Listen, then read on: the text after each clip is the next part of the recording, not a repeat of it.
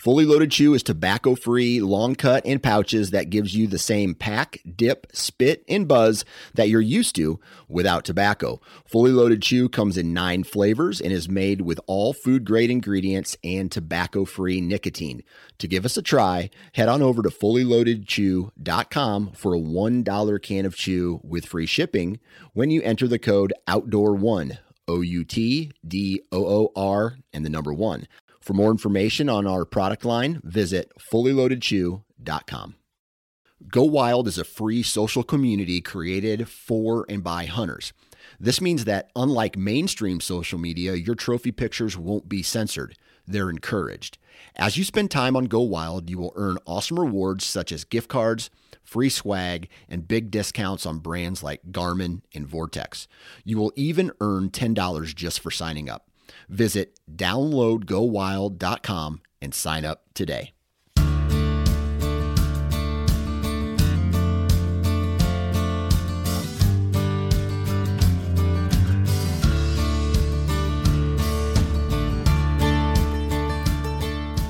All right, welcome back, and thanks again for tuning in to another episode of the Pennsylvania Woodsman Podcast. Really appreciate you guys uh, continuing to support us, continuing to listen. Um, guys, if you get the chance, do us a favor.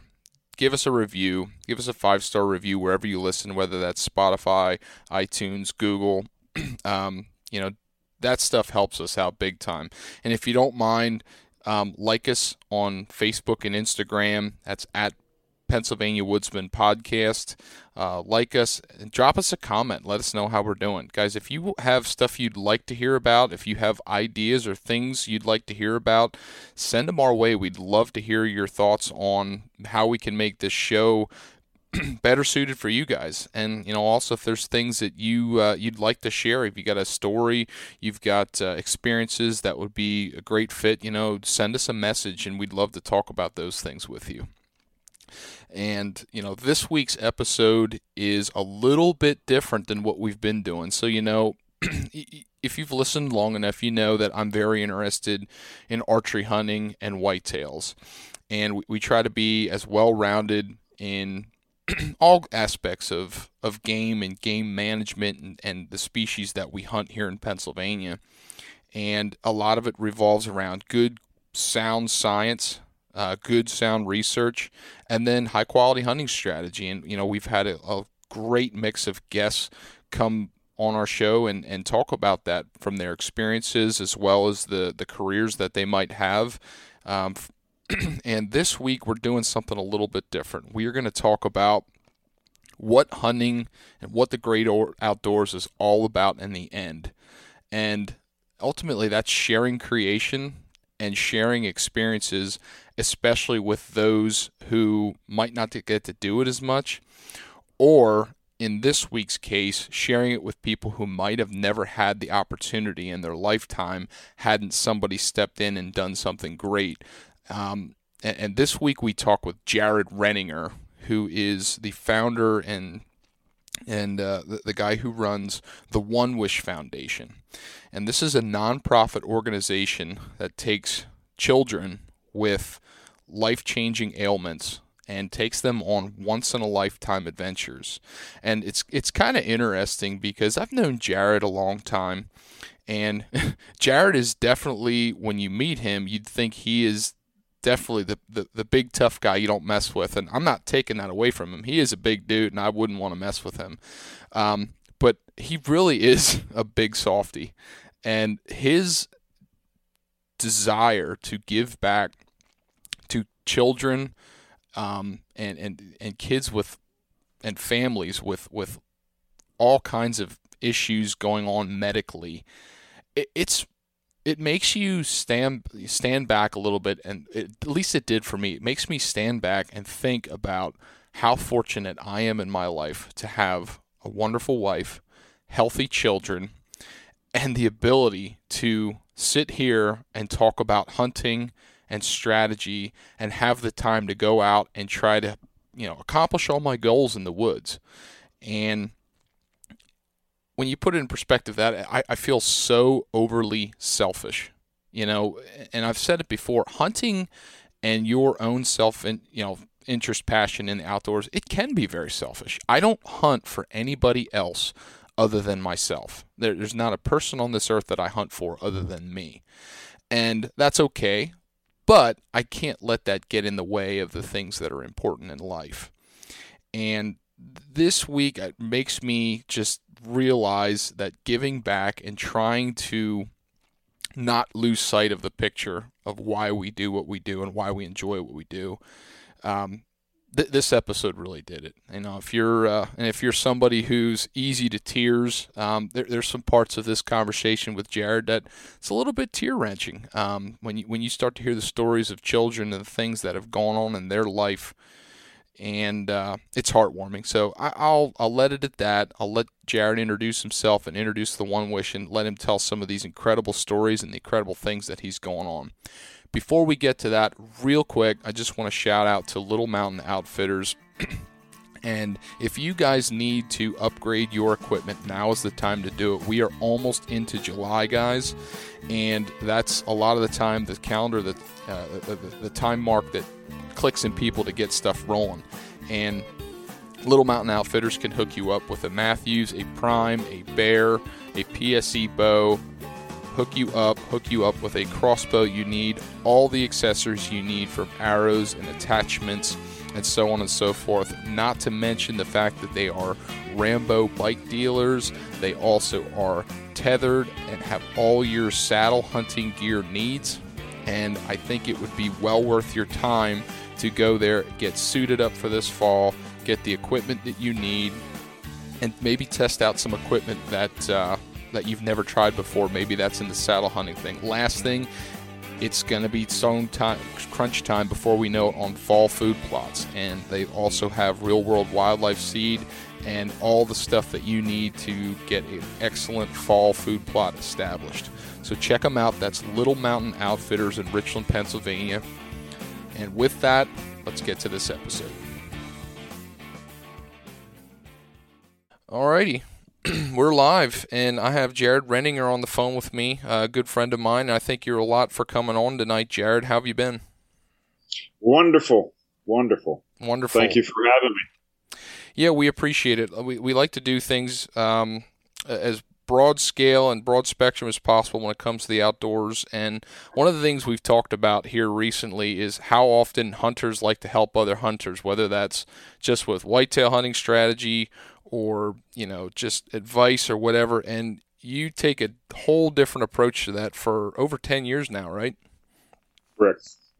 So I'm I'm curious and I don't think I ever got the full story or asked you the full story, but how did it come that you decided you were going to start the One Wish Foundation? First of all, what is the One Wish Foundation, and and how did that journey begin for you? Uh, One Wish Foundation is an organization of 100% volunteers who provide a once in a lifetime outdoor adventure um, for for uh, children with life altering medical and social conditions. Uh, it's it, it's something that's kind of just happened. Um, well, not just happened. It took about five years, mm.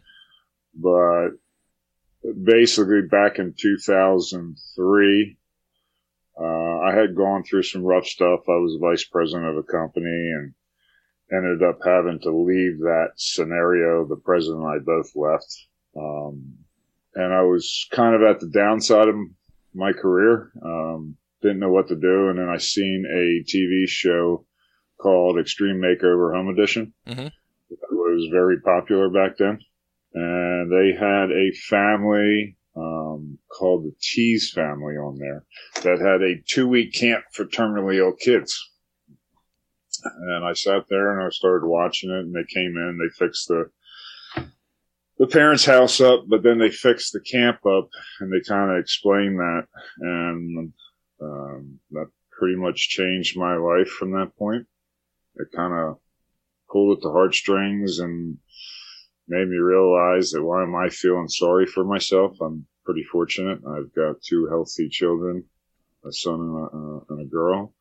Um, you know, I'll find another job, mm-hmm. work for this, get start another career, do what I got to do. Uh, but when I watched that show, I said to my wife, I said, we're sitting here in Fleetwood, Pennsylvania.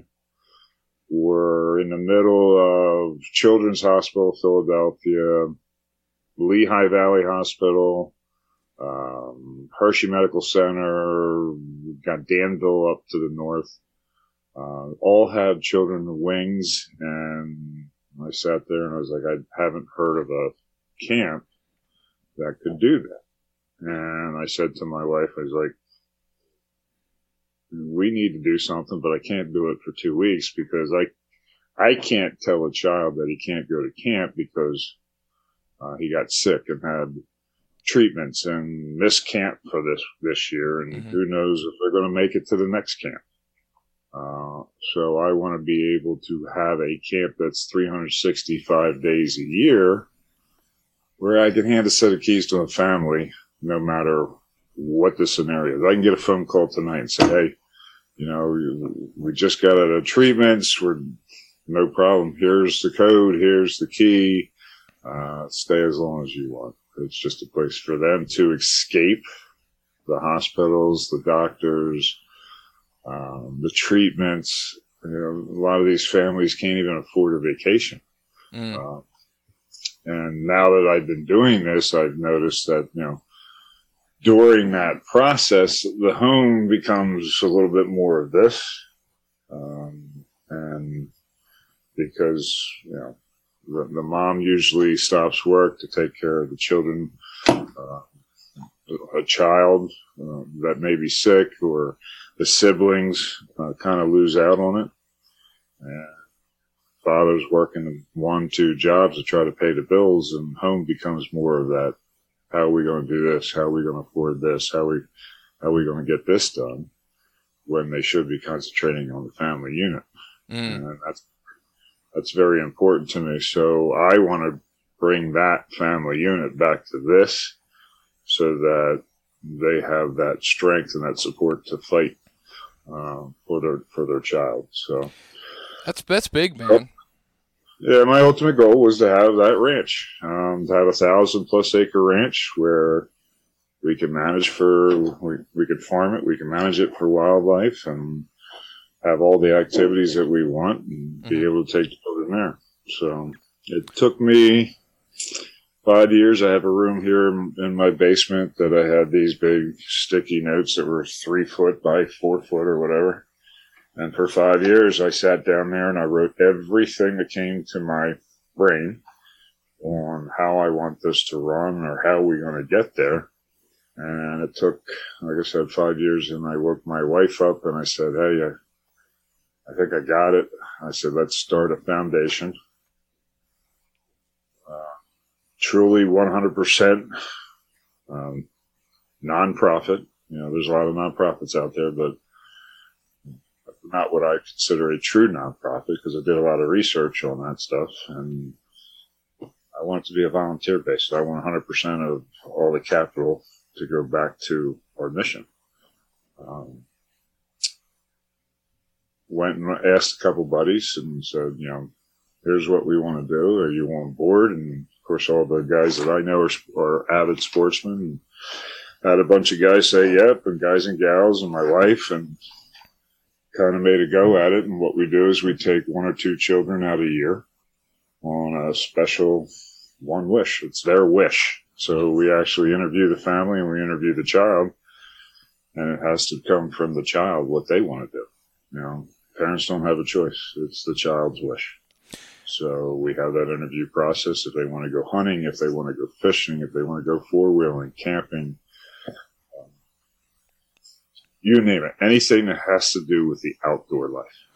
That's what we want to provide so for them. Let me take you back just a little bit, Jared. So, I mean, starting something like that from where you did, that had to come, first of all, came from very humble beginnings. And I'm sure there was a lot of, a lot of blood, sweat, and tears, and some headaches in getting started. I mean, can, can you kind of give me and everybody that's listening to this a glimpse of what that looked like in the first couple times that you got the opportunity to take kids out. I mean, how did that look from the from the standpoint of planning, uh, getting enough help, getting enough resources, whether that would be financial or recreational or location or whatever that would be, like how did those cards fall into place in the beginning and and get the ball rolling because as you said you kind of you, you had a vision but you didn't exactly know what it looked like and i mean that had to be real stressful at it, in, a sense but exciting at the same time yeah i mean it's it believe it or not it it, it kind of came together natural mm-hmm. the first child that we took it was one of those things where I announced that, you know, this is what we're going to do. Uh, here's our board. I'm going to go out and do, you know, as many speaking engagements as I can to spread the word. Uh, we're going to have a fundraiser now because now that we're a 501c3, we can go out and fundraise and we can spread our word that way. Um, but right after we had our meeting for the board, and I got a phone call um, from a from a gentleman that's in the outdoor industry, and he said, "Listen, I just did a speaking thing, and I know what you're doing, and I've got this boy with autism. All he does is want to hunt, hunt, hunt, and uh, you know." I got a good buddy that, that has this turkey um, decoy business, and he's a taxidermist, and he has a bunch of property up near, you know, Penn State College in Clearfield and we want to take him on a hunt. Do you want to get involved on this one and get your feet wet real quick? You know, by the way, we're doing this next week. Like, sign me up. Sign me up. So I go and we go up to Cabela's and I go to meet the parents and the parents are like, well, you're, you're pretty big and would you mind getting down on your knee to, to meet him? And I was like, not a problem whatsoever. So talk about a learning experience. You, you learn a lot, especially with the, you know, whatever these kids are dealing with till you learn some of the, the food items they may or may not eat or the, the, the processes that they, that they go through. Uh, it's all a learning process and it goes into memory banks and it allows us to help on the next one or the next one. You know, everything changes. Um, but we actually took him on this turkey hunt, went up there, got him outfitted, bought him all his hunting gear, got him a 410 shotgun, sent a, a film crew along. We filmed it. Um, and you can see that on our website. You can see some of the videos on our website or all the videos on our website, except the ones that we just had, the last, you know, the last two that aren't posted yet. Um, but it's one of them things where, you know, all of a sudden we, you know, this gentleman's like, well, we're going to, we're going to do the mountain for you. Well, we greatly appreciate that. We, we were planning on, on taking care of that, but you know, then we start seeing locals get involved once they hear the story and different outfitters tend to get, a, get involved and mm-hmm. it kind of, it kind of grows from there. And we, we tend to tell everybody we're, we're, you know, this is a family. Um, that original family that boy just went to um, his uh, high school uh, graduation and mm-hmm. prom, or his high school prom. He just went to. So, and you look at him when he was when we were there, he's just a tiny guy, and now he's in in high school and going to his first prom. And we had an event this year, our main fundraiser this year, and he showed up in his uh, in his tux, so I had to call him up and we had to embarrass him a little bit. So that's fantastic. But, so did you like you, you mentioned you know kids with autism and, and different ailments and stuff. Jared, did you have any exposure in knowing what to expect from some of the things that these kids are going? Because from my perspective, if if you hadn't, that's a major major transition in, in as far as learning how to deal with things like that. Not a single thing. Really? Uh, no, it was one of those things where, hey, let's do it. Let's let's be real people, and I'm sure we'll we'll get through every little bit of it. And so that little boy, um, it was probably a year later. We went to the autism walk in uh, Reading, and I haven't seen him in over a year. And he came running across the parking lot and grabbed me by the leg. And one thing that I've learned doing all this is I always have a pair of sunglasses now because you know I might be uh, six six, two hundred and ninety pounds, but I cry like a, a little girl. uh, you're well prepared. Yeah, this young man came up and grabbed me by the leg and said, Jared, I'm walking with you. And I grabbed his hand and I look at my son and my daughter at the time and I was like, now you understand why I do this. Yeah. So they kind of, the whole family has stepped up to that point and that family concept is, it's only growing. I mean, I have the great American family and now I'm I'm blessed to have an extended family uh, through the One Wish Foundation. So that's that's fantastic, and I'm I'm glad to hear because I'm sure there's many things that have occurred that have um, made has has caused some growth within your own immediate family. But um, would you mind, you know, talking a little bit more about that extended family and what that looks like. I mean, you touched about that a little bit in the hunting community people who just want to share. But I mean, is there like within the foundation, is there set people that are just regular basis helping you? Like, what does that look like, and how do you continue to plan out um, the, the wonderful things that are you you're, you're doing on a regular basis? Well, from from an organization standpoint, I have myself and six other directors, uh, my wife included. Uh, TJ Bev is my vice president. And then I have Matt Wolf and Mark Brubaker, uh, Michelle Renninger, my wife. Uh, Matt Mayer is our uh, attorney that helps out. Uh, Eric Pelko, basically just fill in and do some of those duties. But for the most part, I would say year round, it's my wife and I. Okay.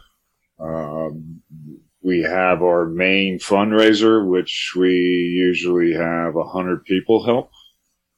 Um, so I can get volunteers for that. We recently, or over the last couple of years, not only do we take two kids on a special adventure every year, one to two children, depending on scenarios. I mean, we've had scenarios where it took us four years to get a child out. Okay. We don't forget. We continue.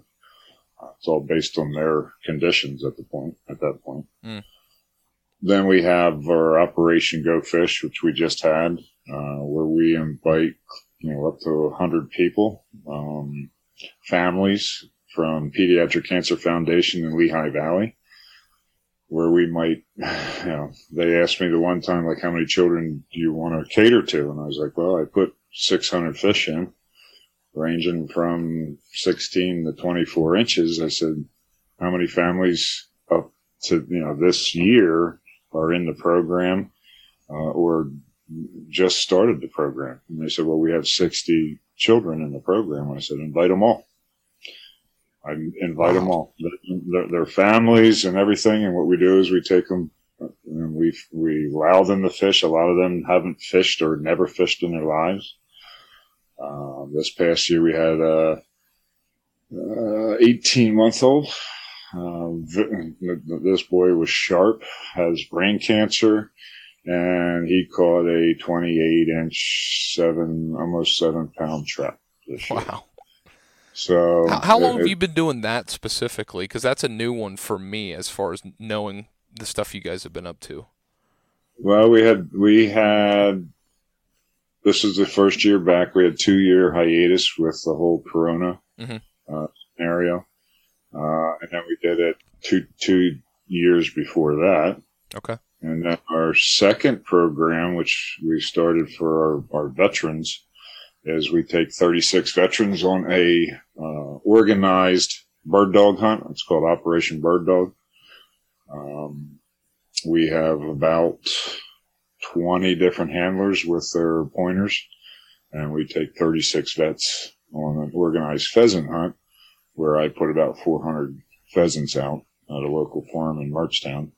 And we go out and we have a day, uh, a full day of entertainment and food and so forth for our veterans, just for our way of saying thank you to that to that or to that group of people. So, wow. Tell me a little bit more about the fundraising event. You said you do an annual event. What does that look like? Crazy. That's what it looked. it, uh, you know, the gray hair and my well, I shaved my head to get rid of it. But that's usually where all that came from, and my daughter.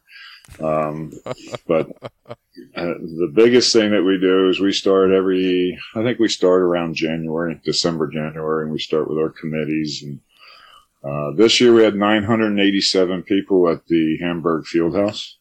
Wow. Uh, what is it? It's a it's a it's it's a fun night that goes very quick. You're there for six hours. We start at three o'clock and we go to nine and it goes by in a blink of an eye. And we have um, entertainment. My my vice president TJ was uh, he he does some country singing. He was down in Nashville as a recording artist, so he takes over during our dinner. Um, but we have raffle prizes, 50 50s, guns, bows, you name it. We have it. We probably have somewhere around this year. I think we had about seventy thousand, seventy-five thousand dollars $75,000 worth of product um, that was available, and we raised a little over ninety thousand uh, after paying for everything. So net net, that's what helps keep us going. That's what helps pay for our two programs of um, Operation Bird Dog and Operation Go Fish, as well as the two, one to two families we take out. And then what we haven't talked about is, you know, that initial goal that I had. Whatever's kind of left over, whatever we need goes into a ranch account so that someday that whole concept of a ranch, um, would come to, will come to fruition. Hopefully I'm still alive at that point. Um, but I tell everybody it's a, you know, we need a thousand plus acres because in order to put a sanctuary in the middle and, and build out your infrastructure, your food plots around that, to be able to allow some of these kids to do some hunting, uh, we need to do it the right way. So, um, and the cost of doing that is, you know, a lot of people don't kind of comprehend how much that costs. And I've looked at a couple properties and you're looking at three million plus um, for the property, and then to put the cabins and and so forth on it. You know, we want to have eight eight individually themed log cabins with all the different animals of the state of Pennsylvania. Okay. So um, that process is going to cost some capital, and you know, at some at some point, you know, we'll get there. Uh, I would say property wise, we're a little over a third of the way there. And if you would have told me that 10 years ago, I probably would have laughed at it and said, that's, that's, you know, I would have told people that's just a wild dream. Mm-hmm. Okay. That's in reality, that's my one wish. Okay. Is to have that. Do I think it'll become fruition? I, ho- I sure hope it, it will. I think my wife and my family, if I'm no longer here, will probably continue that process.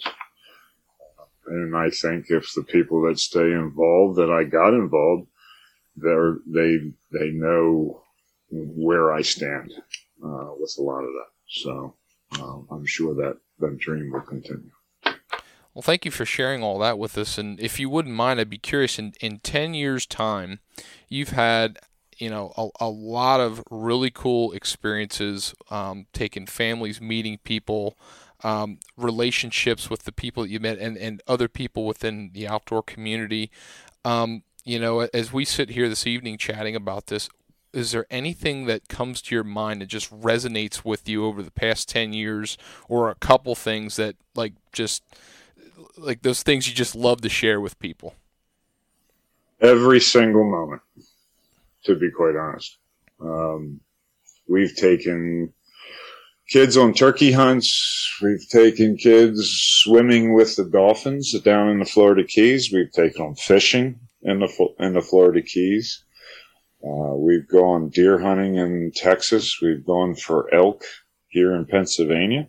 Wow. Uh, we've done just about everything you can think of. We even took a child bass fishing on Jimmy Houston's uh, private 700 acre bass lake in Oklahoma.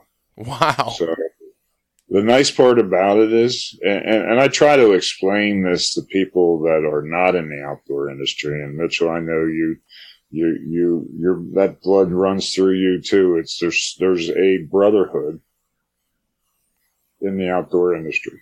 Certainly. It's how can I say? It's contagious. The biggest thing is, you know, like we went to New York. All right, so a good buddy of mine um, up there, uh, Mountain Hollow Game Calls. Mm-hmm. I called. I called him up and I said, "I have this boy that that you know is in remission, has brain cancer, um, and I'd like to. He wants to go turkey hunting, and I said, you know, and he's and and this gentleman is actually a um, Ken Hamels. He's a pastor up in in New York as well, and he's like, I'd love to have you up. He goes, I I can't guarantee a turkey. I was like, well, I know. I said we don't guarantee anything. It's more about the experience mm-hmm. to teach to teach them about what they're doing, teach them about the outdoors. Um, bring the families into the outdoors, let them know why we do this, the conservation side of everything, uh, and why it's important for for hunters to be hunters. And, and what our what our goal is just isn't to to kill animals. Uh, it's also to you know provide food for your table for your families or uh, help with the natural um, processes in nature. Uh, we are part of the food chain and we have to continue to help maintain in order to keep a healthy species. And to be able to share that with families is incredible. So here we are in New York and we get up there and we're, we're going through, you know, coming, coming through the town and I'll step up one step back one space. There was a, you know, I tried to get a, get rooms for us up there, you know, and obviously there's not a whole lot of hotel rooms when you're up against the, the Adirondacks. Mm-hmm.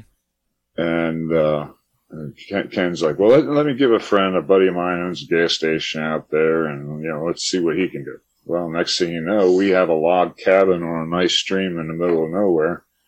And we had the family could stay there, and we stay. You know, my staff that goes along stays in the in the RV, and I'm like, perfect. This works out good.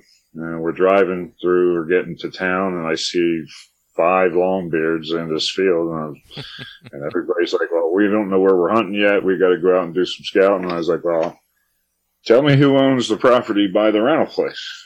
Oh, you're never going to get on that property. And I was like, "Well, how about you try me?"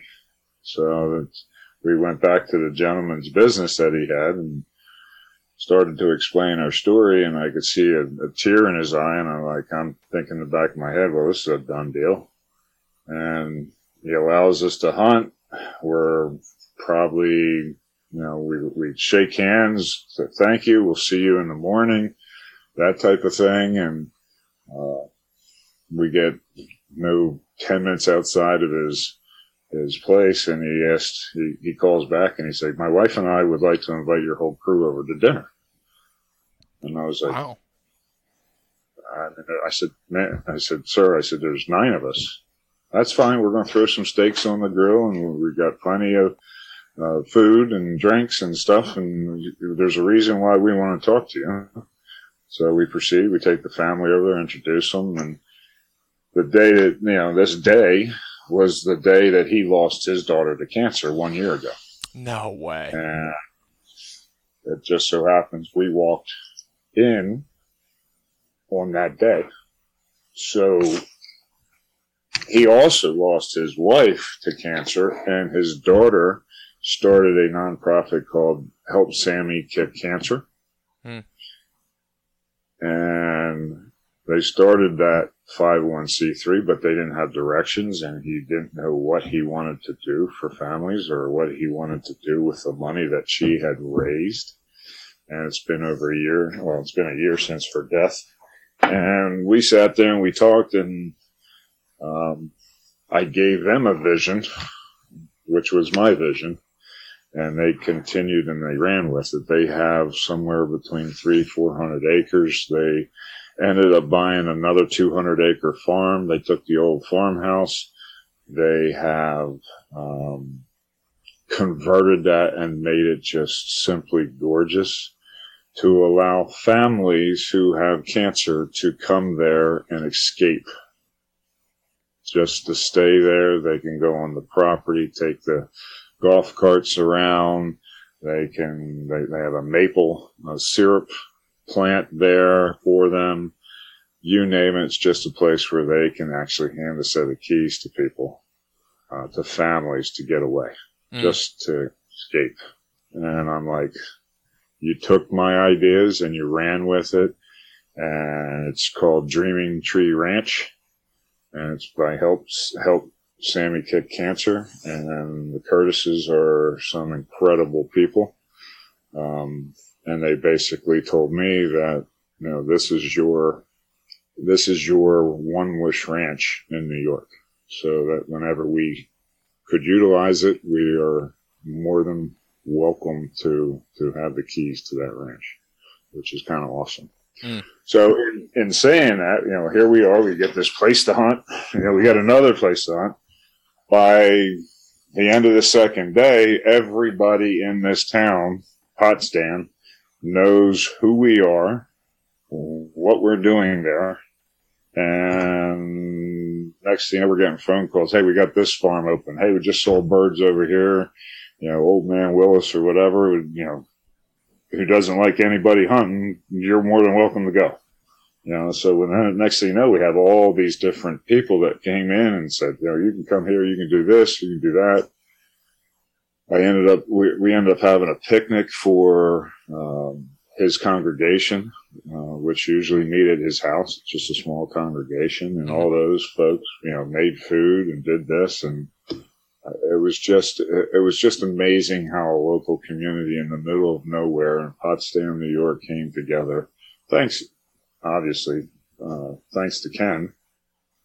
And to bring them together and we ended up, you know, we took this boy up there and we ended up shooting two longbeards that were just ridiculous. Yeah.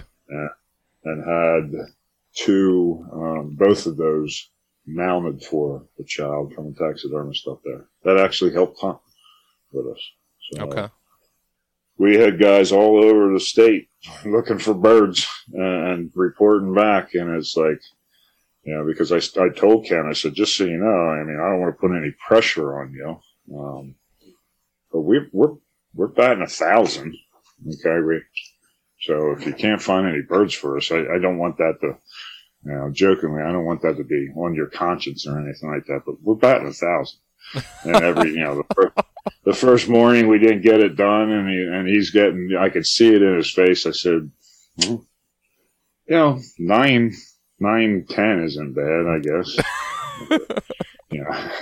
So yeah. anyway, we ended up getting it done and, you know, that was one good story. And like I said, we, we got hundreds of them. Um, just little single things. And to have these families come back and, like I said about the, the, the first, the first child that we took turkey hunting, mm-hmm. um, he, he, and his family help us every year. They're part of our staff.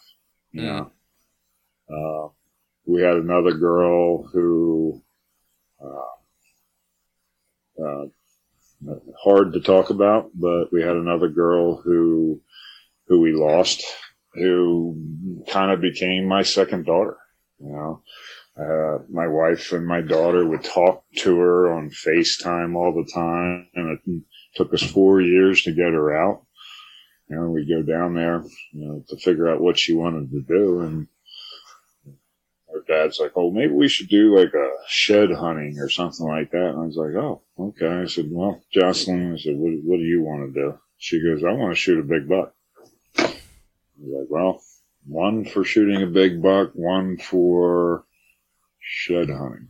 All right, I guess I'm going to have to be the deciding vote. And guess what, Jocelyn? We're going to go shoot a big buck. Sorry, Dad. I said, because that's, and she's like, well, where did you come up with that? She goes, I just want, I've seen it on TV and I want to do it. Nice. Like, and how old, oh. how old was she? She was, I think she was 16 when we did it. Okay. But she's been at CHOP since birth. Mm. Uh, she weighed about 40 some pounds. Mm. And was tiny. You would never, you would have thought she was just by the looks, maybe, uh, six or seven, mm. you know, uh, went through a lot of stuff. She, but when we met her, she hadn't been eating any solid food for the last five years. Um, go through a feeding pack, do all that kinds of stuff. And finally, after so many years, it's like, you know, her, her, her situation isn't getting any better and it's about time to start doing things for her. Um, so we got the privilege to do that. So planning, as far as planning, it's tough. I mean, we, at that point, I'm on the phone with the mom and the dad and saying, listen, I need you to contact, here's a contact number for a hospital down in uh, Texas. Um, they're aware of the situation. They just don't know the details. I need you to contact them so that your doctors here in Philadelphia can fill them in on her medical condition and get them up to speed in mm. case there's any any type of an emergency. Um, because in Texas, you're kind of far away from everything. I had a uh, medevac on standby during the time we were there, that in case we needed to call in a medevac to the ranch, that we could get get her immediate help uh, right away. So we went to we went out to Texas and she ended up there was a a crippled deer, an injured deer that came in, and the, the ranch owner was like, "Eh, why don't you shoot that?" So she got a practice shot on the big one. So she was able to shoot that, and then she ended up getting a, a much larger one, you know, two days later. So really cool. And why they were while we were down there, they were waiting to do their studies. Uh, they do their studies, animal studies through by helicopter. Mm-hmm. So it looked like the A team coming in one day and ended up taking her up in the helicopter to help count animals that were on the ranch.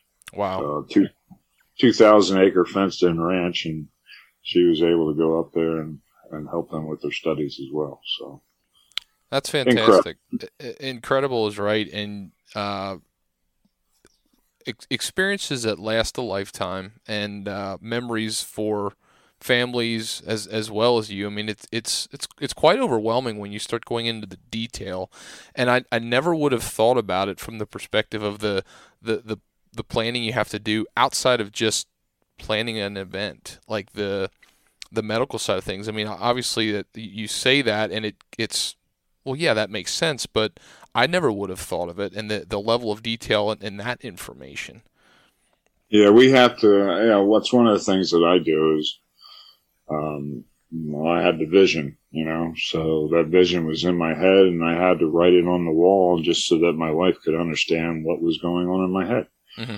Uh, she still says that she has no clue what's going on in my head, but uh, I still love her for that. But it's one of those things where, you know, you, you almost have to think of every possible scenario. And when we go and set up a trip, you know, one of the things that I do is I talk to the family and I was like, listen, I said, if you were to open up your refrigerator at home on a daily basis or, you know, say on a, on a treat, you know, if you wanted some type of different that, you know, what, what are the, what's the foods that you like that, you know, you don't really can't afford or you don't do often, you know, that's a treat for your family or what are the common things that, you know, as far as drink and food that you have. I said, because when we go on these trips, I want to be, I want them to be able to open up the refrigerator and say, this is home. Mm-hmm. You know, oh, they got the they got the yoo-hoos or what you know, you name it, whatever they want is in the refrigerator. So what we end up doing is I send a staff down ahead of time. They do all the shopping the day before and they go in to check the facilities because yeah, you can look at a facility and say, Hey, it looks pretty nice. But, you know, we try to do everything as high class as we possibly can. Okay. So I don't want to go down somewhere and next thing you know, this place is a dump because now that person's going to have to go find other accommodations for us because they know what my expectations are. Okay. It's got to be a, you know, we, or, or it's in our mission statement that it's a once in a lifetime outdoor adventure. So we have to provide that, you know, and that, that comes with accommodations, that comes with service, that comes with people. And, you know, it's, it's a little tough in the beginning because these people don't really understand why we're doing this or we're flying down to do this and we're taking them here and we're taking, and then they go and they see this, you know, six, six, 290 pound dude get out and say, you know, we're doing what with him? And then most of my other staff are all big guys too. And they're like, I always break the ice and say, get your answers or get your questions out so I can give you answers right now um, before we go any further. Every time we, we, we meet, I, I, said, I don't want that to be a hindrance to you to be able to, to, to let loose and enjoy yourself because we're here for your family. That's it. All we are here, we're, we're to be on the outside.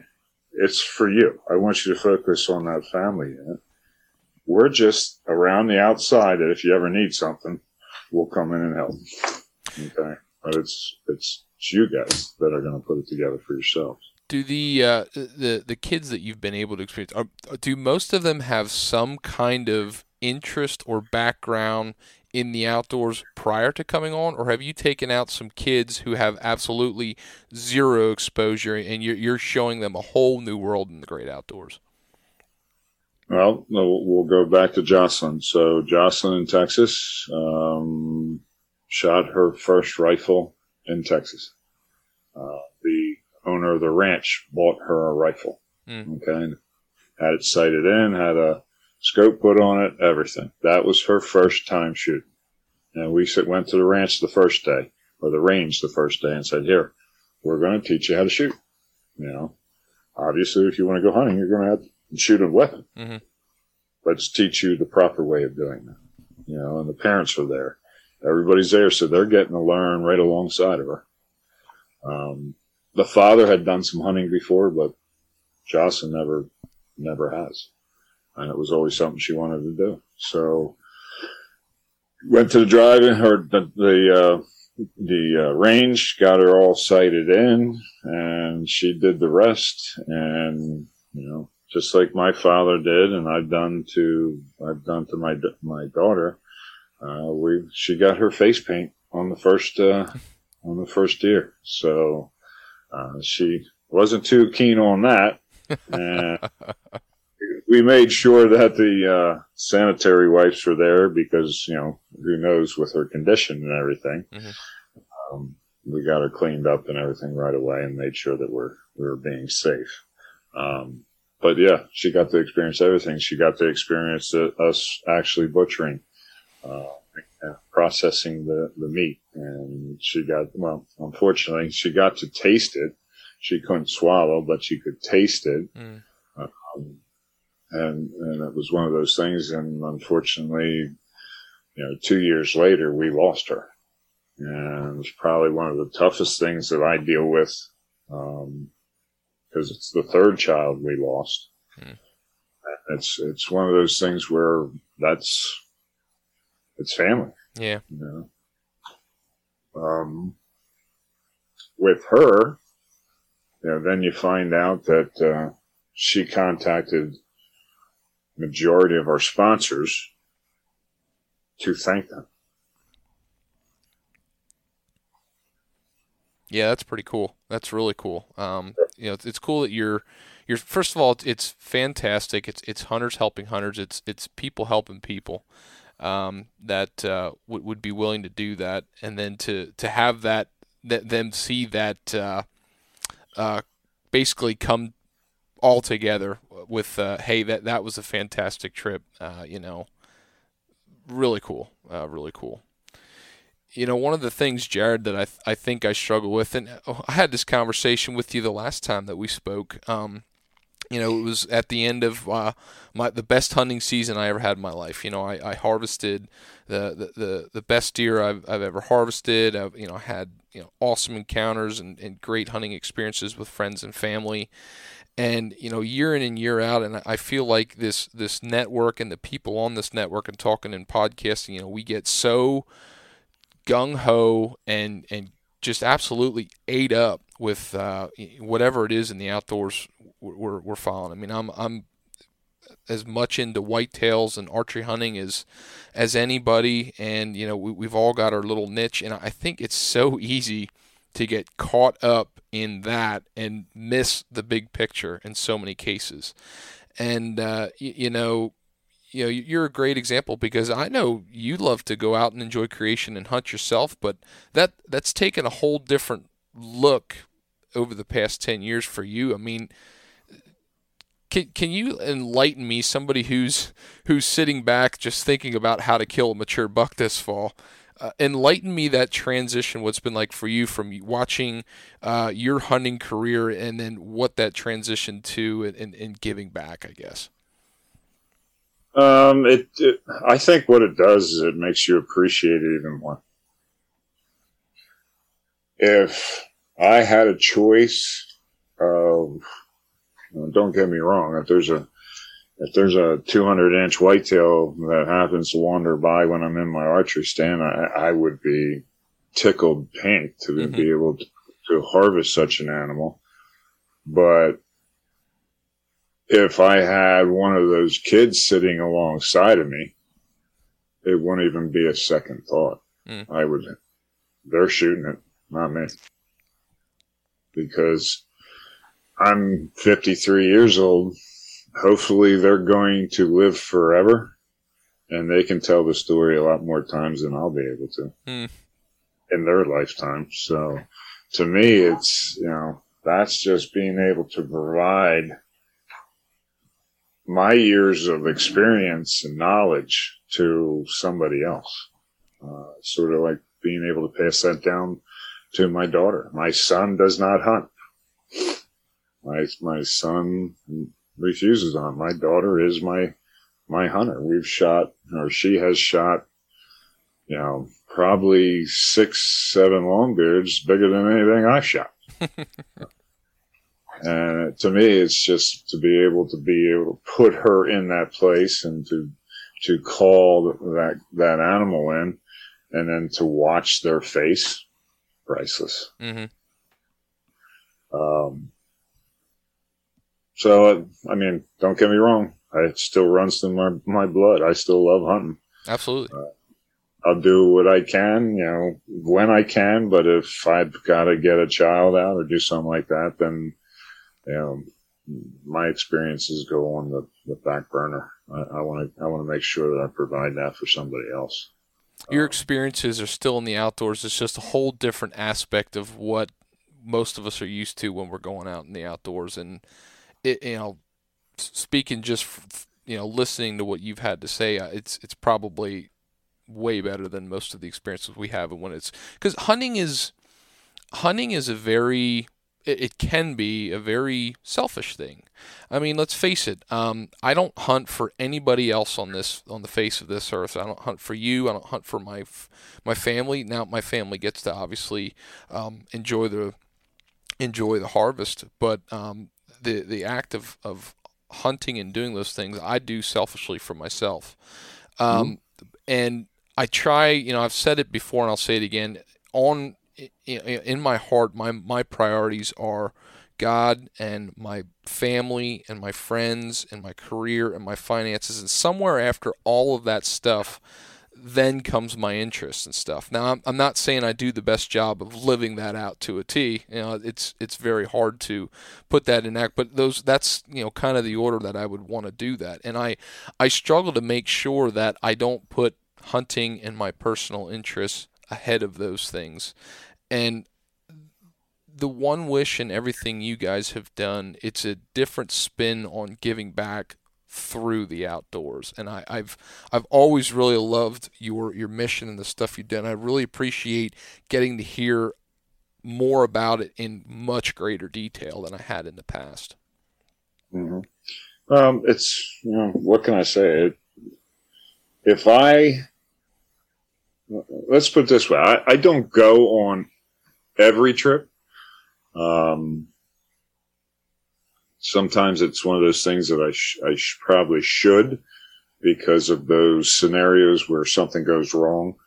Uh, they're on the phone with me anyway, saying, "What's going to happen? What's you know? What do I do? You know, well, calm down. Just let's use common sense. Mm-hmm. Uh, let's get this together." But I try to send one of our staff, you know, a different staff person along on each trip. I always like to have a couple constants. I also take a, a camera guy.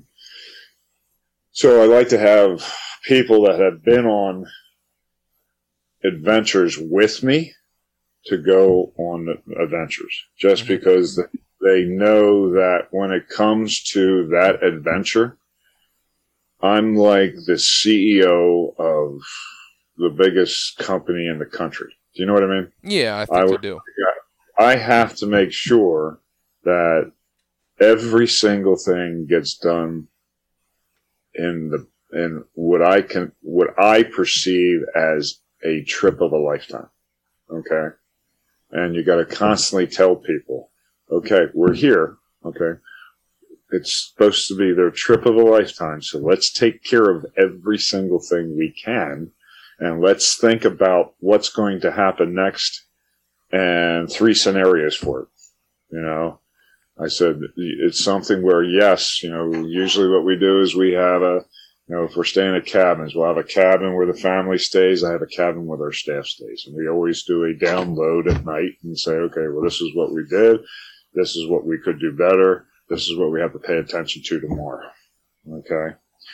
Um, so there, it's a, it's an ongoing process, but it's, it's, you're doing it for a, a, a goal that is the most incredible feeling that you could possibly have. Mm-hmm. So I try to bring that extra person, that new person on all these trips because once I send them on a trip, I don't have to worry about the commitment to the One Wish Foundation from that point on. Right. Because it will tear their heartstrings apart watching the entire process unfold. Even though it seems like a job when they're there, but they also get to enjoy. Mm-hmm. And a lot of my staff. You know, one will will connect with the you know the siblings. One will connect with the the wife, and the other one will connect with the parents, and one will connect with the child that we're there for. And it's kind of one of them things where you know we we're introducing them to a support staff. We're we're there now. You are part of our family, like it or not.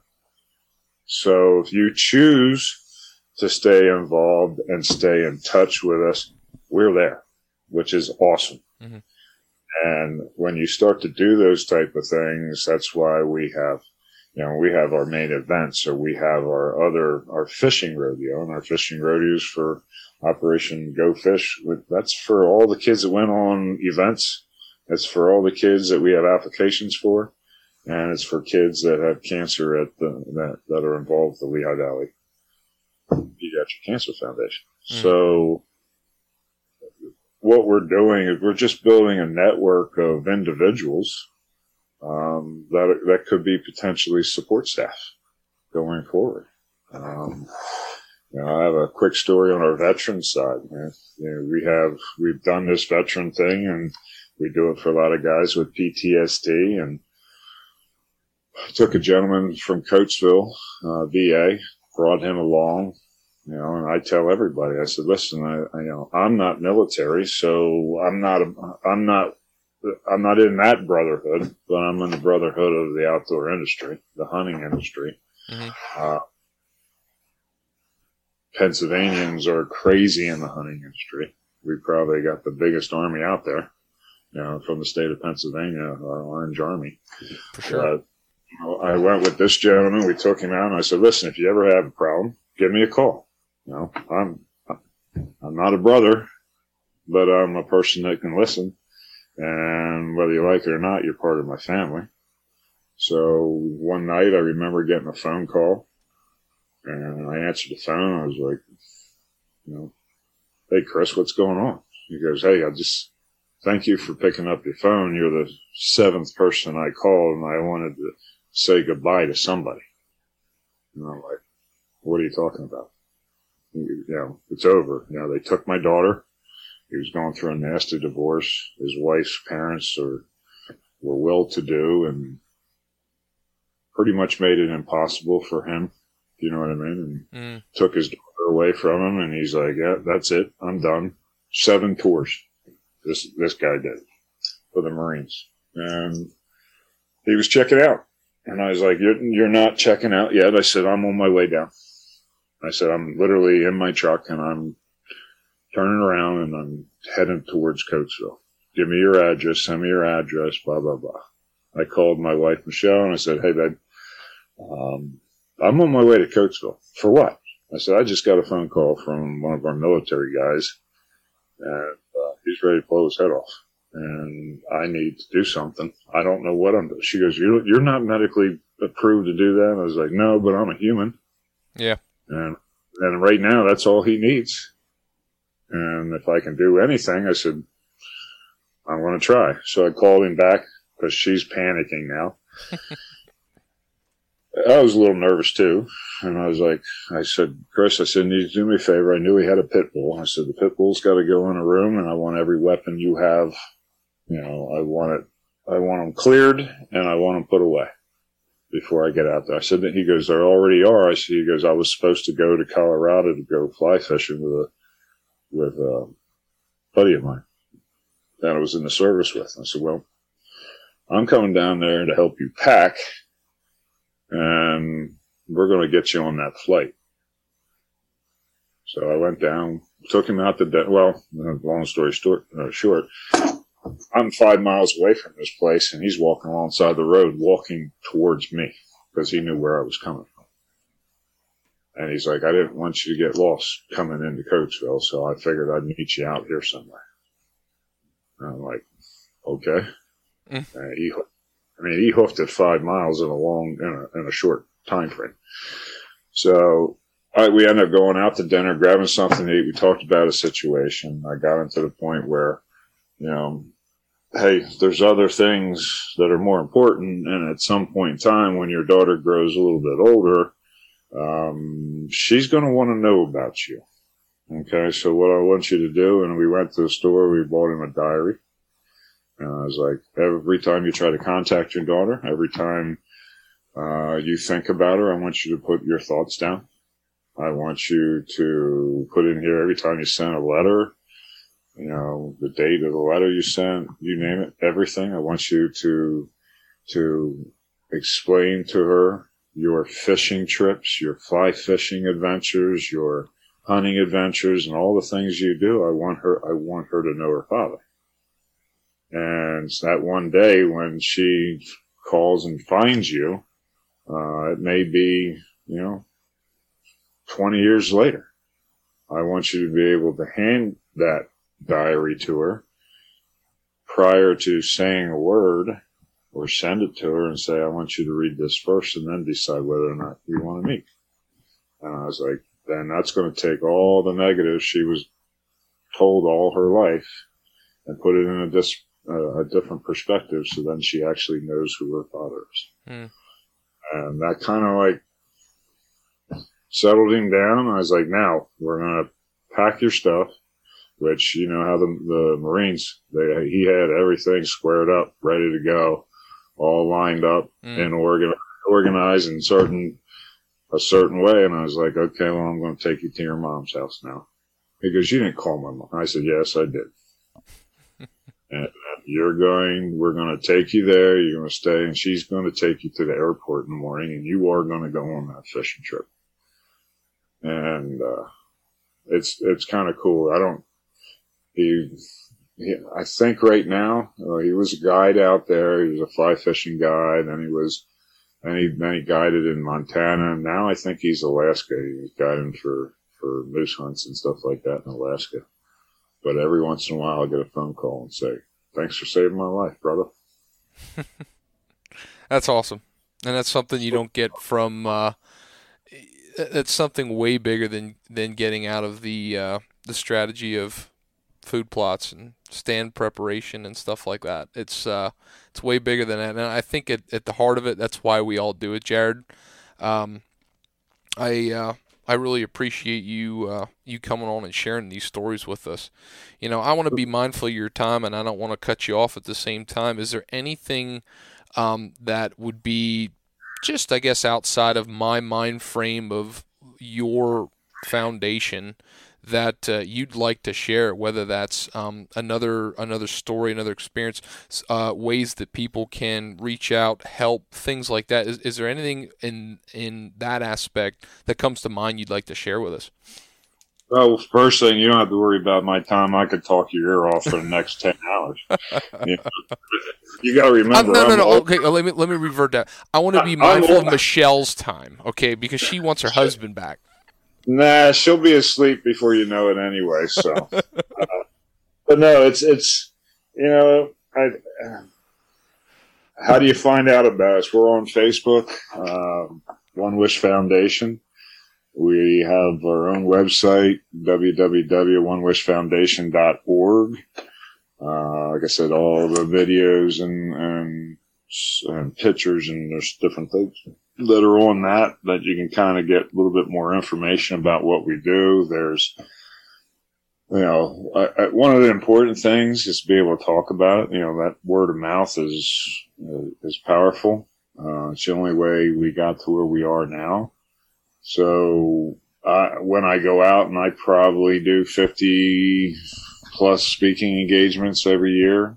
Um, one thing I always tell everybody is like, listen, you know, if you would have told me 10 years ago when I started this that we'd have, you know, problems getting applications, I'd like, I'd tell you, you got to be crazy. Not with all where we're situated with all these hospitals around us. But they use this little thing called HIPAA, which I don't think it is anything with that. I just think, I think we're doing a little, you know, political injustice because we're not big enough to deal with a lot of big organizations. Uh, because we always ask that, you know, just spread the word about us and it's up to the family to go fill out an application, uh, which there's an application button on our website. Mm. All we're doing is trying to spread the word, but they, you know, I've sent them postcards and, you know, of our brochure and haven't gotten anywhere. So I always tell everybody that if you know a family that has a child with life altering medical or social conditions, um, please have them go on and fill out an application. Um, if we don't choose them for one of the two slots, which to be quite honest with you, we used to do, you know, we did, our first child had autism. Now when we look through the different applications, it's the kids that, you know, may not be here next year. We kind of elevated those kids mm. to the top. So those are the ones we want to get out on a trip. You know what I mean? Mm-hmm. The rest of them, we never we never get rid of an application. They're invited to our, our Operation Go Fish. And as soon as we have a ranch, they'll be eligible regardless of how old the child is at this point. They'll be available to, to grab a set of keys and enjoy themselves at the One Wish Ranch. So it's one of those things where it's, it gives you a ticket forever, you know. Um, that's how, that's how I look at it. I mean, you know, we've had some kids that are in mission and we had, had some kids that, that beat it and we had some kids that lost it. So it's, you know, like I said, once you become part of the family, you're family. Mm. You know, you, you can't choose to get out if you wanted to because that's just, um, but no, that's, that's probably our biggest thing is, you know, spread the word, tell those families that could utilize, uh, what we do. Um, that's probably the one of the biggest parts. We've had a lot of people say, "Well, hey, you know, I know this person, I know this person. I've, I've gone through a lot of that. You know, we've gone to the Archer Trade Association show and the SHOT Show for years. I've developed relationship with vendors. We buy Raven crossbows, for example, direct from Raven, cheaper than probably what Cabela's buys for. Okay. That we can use for our kids, you know, because if a kid wants to go archery hunting, we're going to probably use a raven. Uh, I know we're going to use a raven, Um, and that's our official crossbow of the One Wish Foundation now. You know, so we get to use that for the child, allow them to practice before we go on a hunt. And then at the end of the hunt, we say, nope, that's yours now. You know, it's, it's yours to keep. It's part mm. of your, it's part of your, uh, new tradition, I should say. Okay. Um, because we want them to continue to do it as, as long as they can, you know. Um, so we do a lot of stuff with different vendors. You know, I buy a lot of product from that, but then I also use those product for our fundraising events. So if I can go and they're saving me a thousand bucks on a bow, when I go and auction that up off, we just made an extra thousand dollars. Right. Towards. So we got a lot of that. If there's some, you know, I also tell everybody if you know anybody with any other industries that we may not be working with, that we can utilize their product or their services please share share our name. Uh, any type of um, outfitters that are out there. Uh, the only the hardest thing I have with outfitters, they you know I've had phone calls say, "Hey, I've got a cow elk available for you." Uh, I look through my applications, and if they don't say that they want to hunt for a cow elk, I can't go because it's not my wish. Mm-hmm. I'm not going to say, okay, well, here's the menu. Here's what you can pick from that's not how we do it. And I try to explain that to some of those folks and they don't quite get it. But if you can, can guarantee me that cow hunt, cow hunt, and it may not come for six years, then perfect. Put us on the list because I want to put it in our database so that I look it up and they say, okay, well, if we want to shoot this, boom, I got it already taken care of. I make a phone call. We get it set up. Now, we have a gentleman um, here in Pennsylvania, um, Big Five Lodge. I don't know if you ever heard of them out, outside of Harrisburg. Okay. They have a thousand acre piece of property there with and um, it's an immaculate property it's just, it's five star top of the notch, uh, where they have whitetails, red stag, elk and they have some sh- different types of sheep and stuff. Mm-hmm. Fallow, fallow deer, uh, on their property. They actually manage the wildlife. They have another farm where they actually, uh, raise the animals and then release them on this thousand acre property. But we tend to use them for the kids that have problems or would have major problems hunting those animals that they want, that they request, you know. So we have taken two, two boys there so far to hunt elk. And the reason being is, you know, the one with has cancer and lost eyesight in one and is kind of like almost legally blind in the other.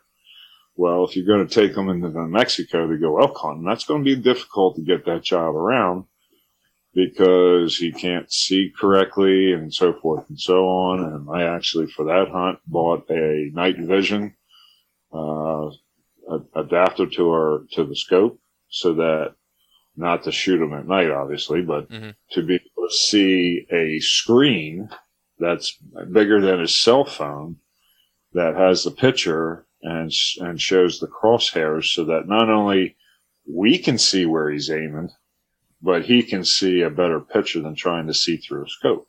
So we try to adapt it for whatever the child, you know, the situation with the child. Um, and the other child couldn't, you know, one of those that you couldn't get around. You know what I mean? You couldn't mm-hmm. get. So that that particular lodge now becomes an asset for us to still help provide that experience and for the most part, these kids don't realize they're in a, you're still hunting. It's, it's a thousand acres. Uh, so uh, technically it's fair chase. You know what I mean? Uh, we're just improving the odds a little bit. Sure, you know, for sure. The, the children. But if there's a child that can actually maneuver, we took, we had a child. Um, Seth uh, had lost his arm in a tractor accident. Okay, and it was reattached. We took him to New Mexico because physically he was capable of doing, you know, anything with his legs. It's just his arm didn't work too well. Mm-hmm. Uh, he shot an elk down in, down in New Mexico. So we make it happen the other way we can. Uh, I had a lot of people say, "Oh, well, I'll help you to go on the hunts and do it." Well, you know, yes, I appreciate those type of people as well, but I kind of reward the people that help do the other things for us. You know what I mean? Mm-hmm. Uh, the people that come out and volunteer their time for at the events or come to the bird dog and help stock pheasants or help clean birds or those guys that help do the little things are the ones that eventually I'll say, you know what, we need to take that person on the hunt. You know, I, I don't want to take somebody that just came in and all they want to do is go on the hunts. Mm-hmm. Uh, so it's kind of tough being able to judge that. Um, cause, you know, it, like it, like in anything, there's a lot of people who want to show up for the, for the pictures. Uh, but they don't realize the work that went in to get to the picture, mm-hmm. you know? So, and, and I want to reward the people that actually put some time in, but just don't get the full picture quite yet. And uh, those are the people I use throughout our system to bring along to say, now let's make sure we never lose them because we're going to, we're going to show them what the whole, the whole picture comes together in that finale when that child harvests whatever they want to or gets to do something they've never done before. Mm-hmm. You know what I mean? So that's, that's the tough part. But hey, we always use volunteers. If you want to get involved, you know, give us a call. You know, it depends. You know, we're, like I said, we're in Fleetwood. So most of our events are Hamburg, Fleetwood area. I do have some other organizations that have events for us that we go to different areas like Gettysburg and do some of that kind of stuff. Uh, but for the most part, we're home base, you know, right around Fleetwood. Um, but we, like I said, we, we could always use the help, you know, whether that's spreading the word or, you know, trying to get us new sponsors or getting us product for our, our events. I mean, that would be fantastic, you know. Um, that's what I try to tell everybody. Like our sponsors are what are helping make a difference. Mm-hmm. You know what I mean? if they, you know, especially this year. I mean, our costs, our costs for food and different services were probably triple than when the last time we had an event.